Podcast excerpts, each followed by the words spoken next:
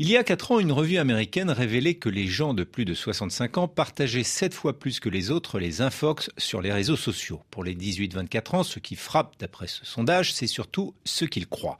Seulement 1 sur 3 pense que la science apporte à l'homme plus de bien que de mal, alors qu'il y a 50 ans, ils étaient plus d'un sur deux à le penser. Serait-ce la faute à l'agrochimie, aux armes modernes, aux technologies de surveillance? À l'inverse, les pseudosciences ont connu un essor incroyable à mesure que se sont développés les réseaux sociaux. 59% croient en au moins une superstition à caractère occulte contre 21% pour les plus âgés. Alors, est-ce grave docteur? Pour la Fondation Georges Jaurès, c'est certain, il y a là un point de vigilance. Il y a désormais de fortes minorités, plus d'un sur cinq, qui adhèrent à de pseudo-vérités alternatives. Alors passons sur les théories les plus farfelues, comme la Terre est plate ou la thèse selon laquelle les pyramides d'Égypte sont l'œuvre d'extraterrestres. L'adhésion la plus forte va à des sujets qui sont au cœur de notre réalité.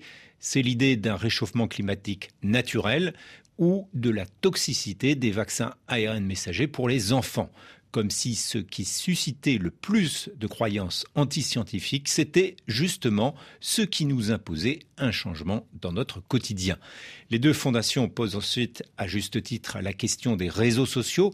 Elle n'est pas neutre. L'idée complotiste selon laquelle les Américains ne sont jamais allés sur la Lune progresse, par exemple, car les plateformes, et notamment TikTok, ne jouent pas du tout le même rôle que les médias de référence, qui sont souvent le reflet d'un certain consensus scientifique.